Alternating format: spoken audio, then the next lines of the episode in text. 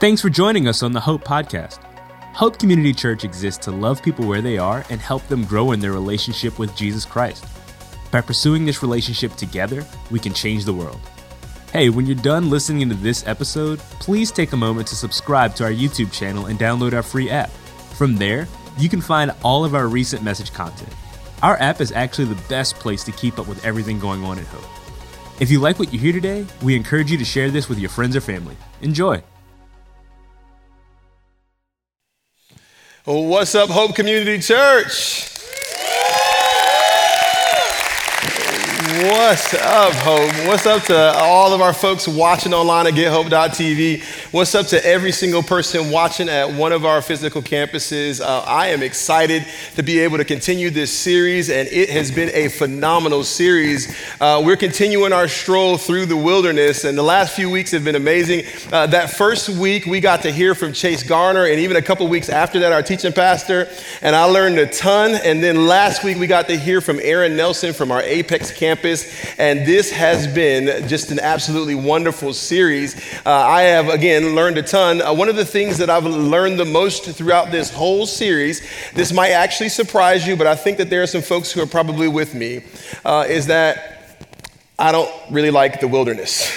like, like, like I'm, I'm not a fan of the wilderness at all. Like, uh, I don't like anything really about the wilderness, whether it's a physical wilderness or a spiritual wilderness. I'm not a big fan of it. Uh, that first week when Chase shared a message, he talked about how it was so beautiful at Joshua Tree National Park, and there were uh, the sun and the, or excuse me, the stars were amazing. It looked just wonderful. Uh, what he didn't tell you is that there were animals out there waiting for Chase to fall asleep so they could eat him. Like that, that's what happens in the wilderness. Like, here's an idea. Uh, uh, let's just go past all the hotels and sleep outside for some odd reason. I, am not a big fan of it. I don't know what you're thinking. You're thinking, Dwayne, you're, you're a military guy. But what you don't know is that they made me go into the wilderness. I, I, didn't want to be out there. Like, I, I, don't like it. I'm a city kid. I'm not a big fan. You know what I do like, though? Um, if you heard Aaron's message last week, he said he wasn't a big fan of NASCAR. I love NASCAR. Like, it's amazing. I, I like 178 left turns. They're, they're, they're wonderful to watch on Saturday morning. but I'm not a big fan of the wilderness. And there's some reasons why I'm not a big fan of the wilderness. Uh, I've spent a lot of time both in physical and spiritual wildernesses throughout my life, and I haven't always loved what happens as a result. You see, when I'm out in those moments, when I'm in those uh, wilderness moments, uh, what I feel is something that I don't always like uh, because I'm out there and, and, I feel like I'm a little bit by myself and, and I'm not really sure when it's going to end and I don't even really know what to do all the time in those moments. You see, when you get to those moments in the wilderness, what you find out is that in the wilderness, we meet face to face with all of our weaknesses and all the things that we hold dear. Uh, all the stuff that we use to comfort ourselves other than God, uh, all of those things get stripped away from us in the wilderness, and we find ourselves with just us and the wilderness. And certainly we know that God has got to be somewhere near, uh, but we're not always sure of how He's going to rescue us from those moments. So I've grown to not really like the wilderness all that much because I'm confronted with my own moments of weakness. And it's okay to admit that you're weak. And, I'm a big, strong guy physically, but man, at the end of the day, I'm not a big fan of feeling or experiencing any sense of weakness. And for me, I've begun to equate my wilderness to that feeling of weakness. And there's just one problem with that. The wilderness is not always a place where we experience weakness. Uh, as a matter of fact, the thing that we've been trying to share throughout this series is that the, the wilderness can actually be a place of incredible strength. It's a place of testing. It's a place where oftentimes we can come out much stronger than we started. And I know what you're thinking like, man, well, how do I get to that kind of wilderness? How do I get to those moments of strength? Well, I'm glad you asked because that's exactly what I want to share with you today. Uh, so if you have your Bibles, here's what I want you to do. I want you to go ahead and open your Bibles up to Matthew chapter 4. And we're going to look a little bit at the life of Jesus. Now, if you have your Bibles with you, open them up. But if you don't have them, just know that it'll be on the screens at your campus if you're at one of our physical campuses. And if you're watching at gethope.tv, it's going to be on, on your screen as well. So we're going to start with verse 1 in just a moment. But before we get there, I want to kind of set the stage for you just a little bit and tell you what's happening. Uh, when you look at passages in the Bible, you want to get the whole context of what's going on. And so a good way to do that is maybe to look at a verse before before it, and even maybe at times look at a verse just after it. And so before we get to Matthew chapter 4, verse 1, I kind of want to tell you what's happening here. Jesus is in what we call his baptism moment in chapter 3 and he's about to be baptized, and so he's in the water, right? And he's there with John the Baptist. And it's probably one of the most incredible scenes that we have ever seen in the Bible. It's an amazing thing that happens in this moment in chapter 3. He's standing there in the water, John the Baptist is next to him, and then the Holy Spirit actually descends on him like a dove. And then a, heaven opens up, and a voice from heaven says audibly, This is my son with who I am well pleased. Talk about your words of affirmation. I think those are the words that every child would want to hear at some point. This is my son, this is my daughter, with whom I am well pleased. Well, that's what Jesus experiences in his moment of baptism.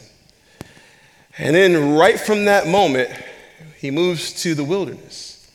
And so he goes from like the water, this amazing moment, into the wilderness. He goes from like this perfect moment of community with the Trinity into this isolation in the middle of the wilderness where it's just him and the wilderness, right? And so he moves straight from the water into the wilderness. And I know that feels weird, that sounds weird, but I think we all experience those kinds of moments where everything seems to be going right, right? Everything seems to be going great. And all of a sudden, life turns on a dime and we find ourselves in our wilderness moment. Let me give you some examples of what I mean.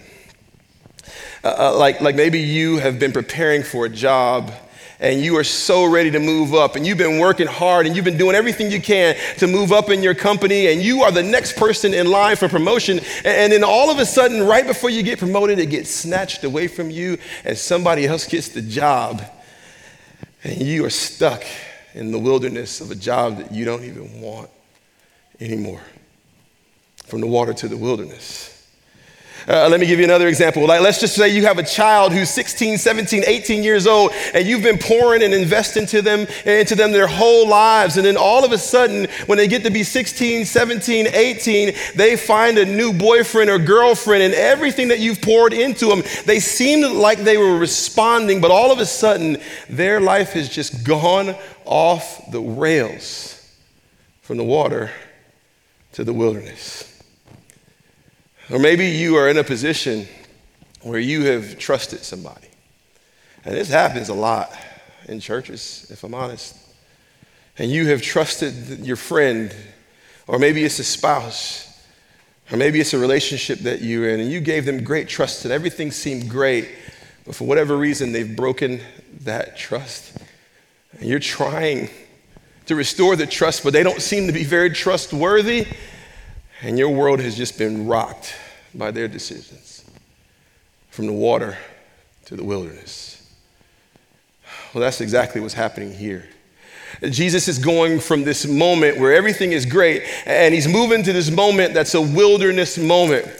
And here's what it says when we get to chapter 4, verse 1. We're just going to look at verse 1 for just a moment and kind of see what it says. Here's what it says It says, Then Jesus was led by the Spirit into the wilderness to be tempted by the devil. Let's just stop right there because there's a lot there to unpack. Uh, that's a lot that's going on right now. Now, first we see that Jesus is led by the Holy Spirit, and we'll talk about that in just a moment. But we see why he's led by the Holy Spirit into the wilderness. It says to be tempted by the devil. And you see, when I was a kid growing up, I had a really skewed view of the devil, and I don't know about you, but maybe you have the same kind of view. Uh, everything that I learned about the devil when I was a child came from Tom and Jerry cartoons, and if if you're too young to remember that, it, it was just just a mouse and a cat beating each other senseless. Which is what my parents allowed me to watch for some reason. but, but either way, that's where I learned my images of the devil. You see, Tom and Jerry always had this thing on their shoulder that was kind of like a beast like figure, and it was telling them what to do all the time. And so uh, there was this image of what I thought the devil actually looked like. And it always looked the same. It was an animal, right? It had like horns, it had a pointy tail, and it always, for some reason, was wearing red tights, only red tights. Okay? so it was like the Duke Blue Devil, but with red tights. And probably better at football, too. Probably better at football. Sorry, that was free. but no, it, it, that was the image I had. I told you my image was skewed. And the more I spent time in the Word of God and I started to read the Bible, the more I realized that there is actually a very real devil. Uh, the devil's greatest trick is to get you to think that he doesn't exist, but the Bible gives a clear picture of what the devil actually looks like. The Bible describes Satan as a couple things it describes him as a liar, as a tempter, as a deceiver as an accuser, but most importantly, as an enemy of God, a relentless enemy of God, an enemy who wants to see you fail in the mission that God has you on. You see, that's the real devil, and that's the, the battle that Jesus is having with the devil here. And then that passage says that he was out there to be tempted by the devil. Now, that word tempted is really important to analyze because that word tempted is a Greek word. It's the word peirazo. It, it means to make proof of, it means to attempt a test. It means to actually be tempted, but also to be tested. And so when Jesus is in this wilderness moment, what he's experiencing there is he's experiencing a test. This is a test. And I haven't always been a big fan of tests. Like uh, when I was in high school, I remember like struggling with test moments because I knew that one thing was going to happen. That as I took that test, everything that I knew and that I didn't know was going to be revealed. And so I wasn't a big fan of tests. I knew that it was going to point to the areas where I was struggling, where the areas where I was weak, and the areas where I was strong. And that wasn't a lot of areas, I'm going to tell you right now. You see, Jesus is led into this moment. He doesn't get there by accident. He, he doesn't just find himself there by chance or circumstance. He's actually led by the Holy Spirit into this moment to be tested. And there are multiple tests that we're going to unpack. And this leads me kind of into a question throughout this whole message tonight. I'm going to ask you some pretty direct questions, and I'm not expecting you to answer them in this moment, but I know that we're going to respond by answering them with how we actually live our lives when we leave our physical campuses or when we leave our house. And so here's the first of those questions that I have for you Do you expect tests of your faith? Do you expect to be tested as a follower of Jesus?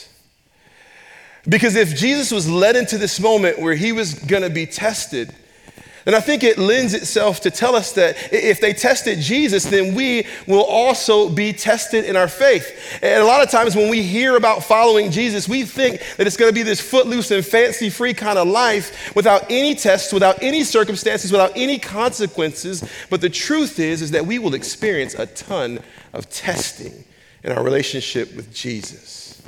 You know, I love the way John Maxwell says it. He says that a faith that hasn't been tested is a faith that probably can't be trusted. So we should expect tests. And as I said before, the tests have a way uh, of revealing who we are. It has a way of showing us areas in our lives where we might be weak or we might need some strengthening. And so let me just ask this question as a follow up. I told you there were going to be many questions. Let me ask this one as a follow up. Could your current wilderness season, the wilderness you're going through right now, could it, could it be a test? Could God have led you into this moment to test where you are? Could he be trying to show you something? Could he, could he be trying to help you through something in life? Could he be trying to strengthen you for the road that he know he knows he has you on? Could it just be a, a test? Because that's exactly what Jesus endures in this moment. And it takes us right to verse 2. And here's what it says in uh, verse 2 it says, after fasting for 40 days and 40 nights, he was hungry. Translation, no bacon for Jesus, none at all. Not sure if Jesus ate bacon, but that's funny. He's fasted for 40 days and 40 nights, and he was hungry. And the tempter came to him and said, If you are the Son of God, then tell these stones to become like bread. And Jesus answers and said this It is written, Man shall not live on bread alone, but on every word that comes from the mouth of God. So the devil walks up to Jesus and he offers this test to him. He says, Hey, if you're really God, then here's what I want you to do. Go ahead and misuse your power and do something that I want you to do instead of what God wants you to do. So he walks up on him and says, Hey, turn these stones into Panera bread and everything's gonna be great. Like, like if you're God, everything's gonna be awesome. And Jesus just kind of looks at him and says, like, no, no, no. Um, I know you're concerned with my physical need, but I'm more concerned with my spiritual need right now. And man doesn't live on just bread alone.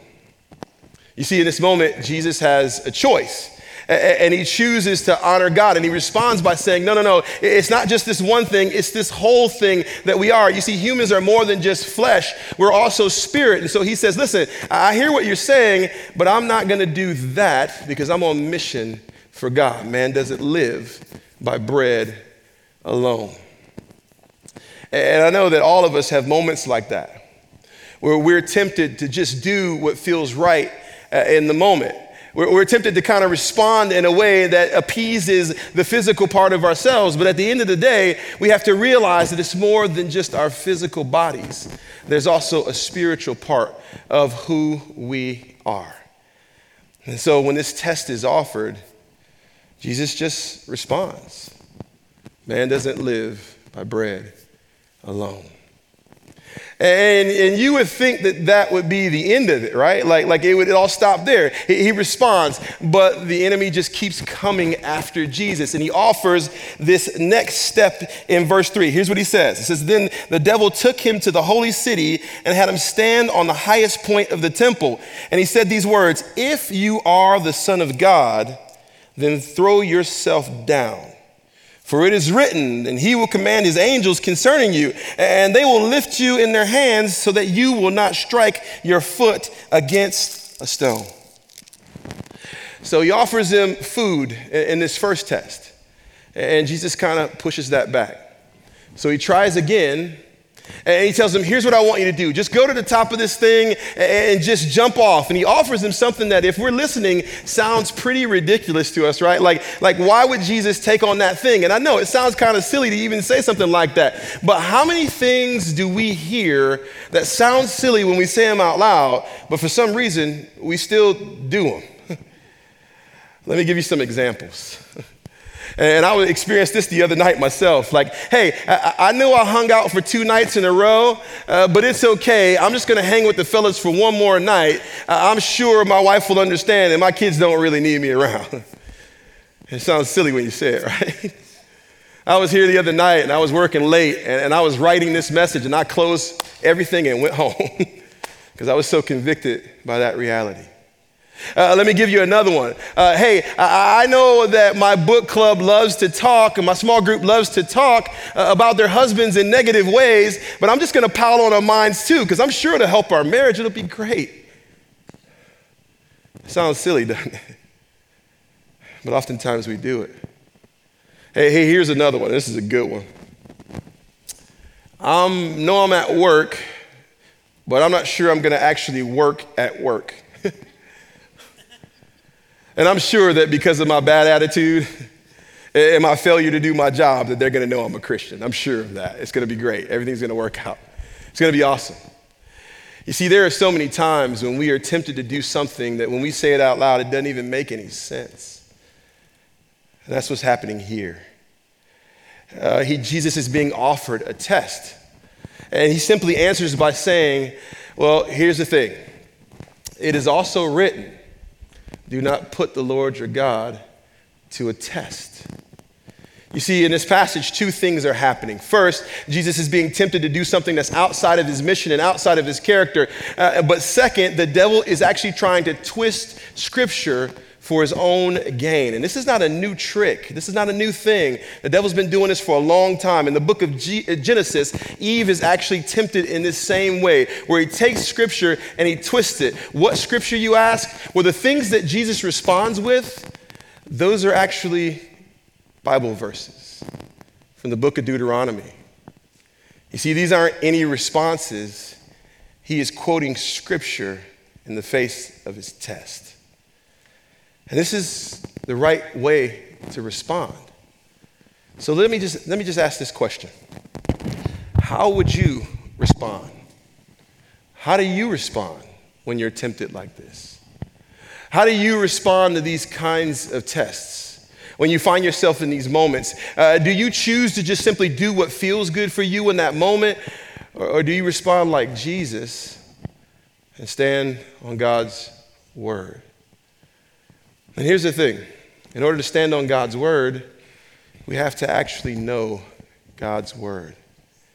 You know, as a pastor, I, I, get confronted by this question all the time. Uh, Dwayne, how much should I study my Bible? Like, how much should I read my Bible? Should I read it once a day? Should I read it once a week? And I always respond in the same way. You should read your Bible enough that it becomes a part of who you are. You see, if you notice in this passage, Jesus is not fumbling for scriptures, he simply responds with the Word of God. And he responds that way because it's a part of who he is. You see, here's this thing about knowing our Bible. The primary defense against temptation and testing has always been and will always be the Word of God. It's part of our strong foundation that we find in Jesus. And so when moments like this come up, uh, our first best response is to respond simply with the Word of God. And as I asked earlier, how do you respond? Do these tests and temptations take you out of your character, or do you respond by standing on the Word of God? Because that's what Jesus did. He stood on the Word of God. And then we look at verse 8, and here's what it says it says again, the devil took him to a very high mountain. This is that last test that we see. He took him to a very high mountain and he showed him all the kingdoms of the world and their splendor. And he said, All of this I will give to you. He said, All of this I'll give to you if you will bow down and simply choose to worship me. I'll give you all of this. I'll give you all of this splendor. I'll give you these mountains. I'll give you all of this stuff. Look, as far as you can see, all of this can be yours, but the price is that you have to bow down and you have to worship me. And I know this, again, seems like another weird thing. Uh, because uh, we have areas of our lives that are similar to this, but maybe not exactly the same. But let me, let me give you an example of what I'm talking about. Um, there are all these things in our lives where people tempt us to do something that we're not really 100% sure that we want to do. And he takes Jesus to this moment where he has to look out and see all of this stuff and he offers it to him. But what he has to do in response is to bow down to the one that he doesn't want to bow down to. It reminds me of a song when I was growing up. Now, I grew up in the 1970s and the 1980s, right? And so there was all these like R&B singers who had songs out, and that was like my thing. Like I love listening to music. I still love music. And so the 1970s and 1980s, there was this guy named Babyface. Anybody ever heard of Babyface? Like he's an R&B singer, had a smooth, soulful sound, right? Uh, almost like the smooth sounds of Sam Cannoli. Like right? He, he, just had a way of saying things, and there were these lyrics in the song. And I, I remember him saying this. Now, I kind of want to sing this, but I need you to set the tempo right. So if I'm going to sing this, y'all got to tell me it's okay. Is it okay for me to sing this song? Yep. Okay, all right. All right, let me preface it by saying this. If I sing this, there may or may not be wolves surrounding your campus looking for a mate.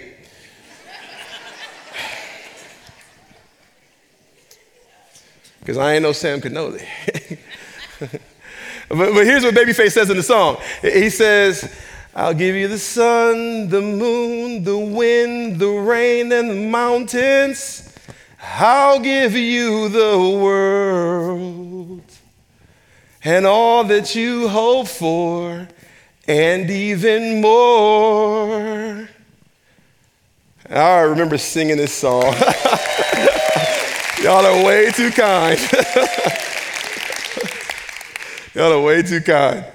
I remember singing this song to my wife and her being like, could you just do the dishes? Like, like, like, can you start with the dishes? Or like put your clothes in the hamper, like and not on the floor? That would be amazing. Because here's what she knew. She knew that I couldn't give her any of that. Like, like I couldn't give her the moon, the stars, the mountains. I couldn't give any of that stuff. I was promising something that I could not deliver on. And this is exactly what the devil is doing. You see, he's promising something that he can't deliver on. And Jesus hears this. And Jesus responds very simply. He says to him, Away from me, Satan. For it is written to worship the Lord your God and to serve him only. And then the Bible says that the devil left him and the angels came and they immediately started attending to him. You see, this guy is offering something, the devil's offering something that, that, that he can't actually give God. And I know that sounds crazy, but here's the thing he, he's offering something that he can't actually give Jesus because Jesus is one with God. And he knows that the devil can't offer him things. And so he's sitting here listening to that, but he knows that it's false. And I know that sounds crazy, like, but here's my question about that uh, What would the devil put in front of you to try to take you off of God's mission? What would the devil test you with? Uh, because maybe it's power.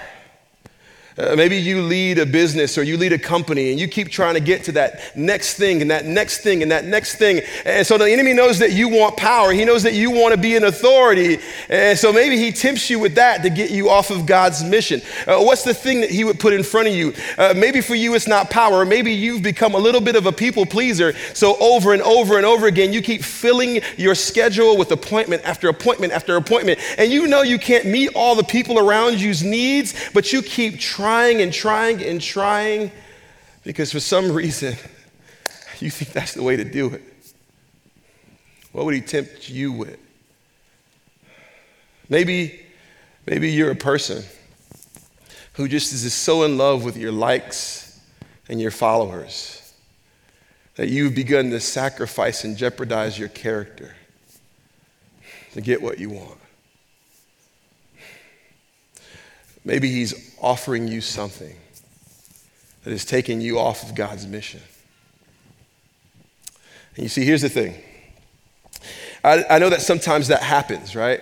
I, I know that sometimes uh, you are faced with an issue that, that maybe you don't even know how you got there in that moment, but you're confronted with whether to follow God or to do what seems to feel good.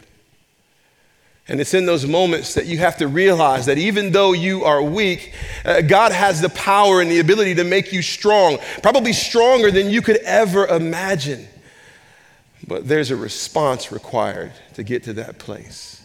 And so, for the rest of our time here, I want to share with you some tools that you can take with you as you exit that will hopefully, hopefully help you to have that kind of strength in the midst of your wilderness season. So, here's the first one I want to encourage you today to submit yourselves completely to God and to resist the devil because I believe that in resisting the devil that he will flee from you. You see, Jesus does exactly that. He resists the devil, and the devil just flees. Uh, it reminds me of a passage in James. That passage in James says that, that you can just resist the devil and he will flee. But you have to pick up the fight and start the effort towards resistance. You have to choose to resist the devil. Here's another one for you. You have to be honest about your areas of weakness in the wilderness. Let me say it again. You have to be honest about your areas of weakness in the wilderness. If I were to ask you, what is an area of weakness in your life right now? Something would pop up. Something would pop up. Something would come to your mind. And that area is popping up in your mind because it's probably an area that you need to be strengthened in. And so maybe, just maybe, you need to begin to pray about that area. Maybe, just maybe, you need to find some accountability partners. Maybe you need to get into the Word of God and you need to study it for yourself. Whatever it is, I know that there's a response required. Hey, here's another thing that you can do in order to be ready for the battle, in order to find strength in your wilderness. Uh, you can expect tests, and you can be ready for those tests by studying the, knowing the Word of God and applying the Word of God to how you actually live. And can I just say, like, they have made it so easy for us nowadays to get into the Word of God. You can put it on every device you have. And the Bible app is completely free. And listen, if you're at one of our physical campuses or if you're watching online, just know that we would love to help you to get a Bible. So if you're at one of our physical campuses, you can stop at our Next Steps area and we will be glad to help you get a Bible. If you're watching online, just let somebody know in the chat that you need a Bible. And we're going to do everything we can to make sure that you get one because we need to know and be able to apply the very Word of God. And here's the last thing we need to place our trust in Jesus because Jesus has already been tested. He's already been tested by the devil. And as we can see from everything captured in this passage, he stood strong. You see, when we get to these wilderness moments, the, the temptation that we have is to try to do it all on our own. So we start just doing things, right? We, we, just start doing things and trying things. We start calling people. Uh, we start doing everything that we can to try to solve the problem on our own. You, you know what a good indication of somebody who's trying to solve the problem for themselves? They're exhausted. So we just get tired. And maybe it's time to just stop being tired and instead to choose to trust Jesus. Maybe it's time to just put your trust and your hope in Jesus because he's already overcome these battles that we're facing. He's already been tested by the devil and he came out strong. And if we ever hope to have that kind of strength, it's only going to come with our trust in Jesus. You know, I love the way the Apostle Paul puts this. He gives us this great posture and how we can respond in, in 2 Corinthians. And I have kind of used this verse as a power verse multiple times throughout my life when I have realized that, man, I am weak in the wilderness. Here's what Paul says He says that my power is made perfect in weakness. And so he's learned to actually boast all the more gladly about his weakness. So that Christ's power, so that the power of God can actually rest upon him. He goes on to say, That is why, for Christ's sake, I delight in my weakness. I've learned to actually find joy in insults and in hardships and in persecutions and in difficulties because when I'm weak, and I am strong. I told you at the beginning of this service that, that uh, there was going to be a response required to every single question that we asked. Eh, eh, and we talked about the idea that, man, you would want to know how to have this kind of strength even in the midst of your wilderness moment. How do I have strength in weakness? Well, it's only by placing your trust completely in the one who has already beat the devil. You got to place your trust completely in Jesus Christ. And here's the thing there are always going to be tests, but it's okay. Because those tests are going to make you stronger. Those tests are going to keep you on the mission that Jesus has us all on. And I told you at the beginning of service that uh, there was, there was going to be a bunch of questions that you were going to have an opportunity to respond to those questions. Well, here's the last question How are you going to respond? If you're in your wilderness moment, my prayer is that you're going to respond through faith in Jesus Christ and that you're going to allow Him to walk you out of this wilderness season with the strength that only He can provide. I just want to take a moment to pray. So, y'all join me in a word of prayer. Heavenly Father, thank you for this time together. Thank you for your word. Thank you so much for showing us that we can have strength even in our weakest moments. Thank you for showing us that as we stand on your word, that everything that's there is true. And that if we apply it to how we live our lives, that even in the seasons where our life takes a turn that we don't expect, we can find strength in you. Father God, help us to live in light of the truth that you have already beat the devil at his own game. And that if we walk with you, we get to walk in that same victory. We thank you. In Jesus' name, we pray. Thank you for listening to the Hope Podcast. We hope you enjoyed this message and encourage you to share it with your friends and family. If you live in the greater Raleigh Durham area in North Carolina, we'd love to meet you at one of our weekend gatherings. For campus locations, service times, and information on our children and student environments, check out gethope.net. To make sure you don't miss our next message, please take a moment to hit the subscribe button. We would like to invite you to support what we are doing by visiting gethope.net/give. Through generosity of people like you, Hope can run programs like our food pantry, homework club, project classroom, and many more.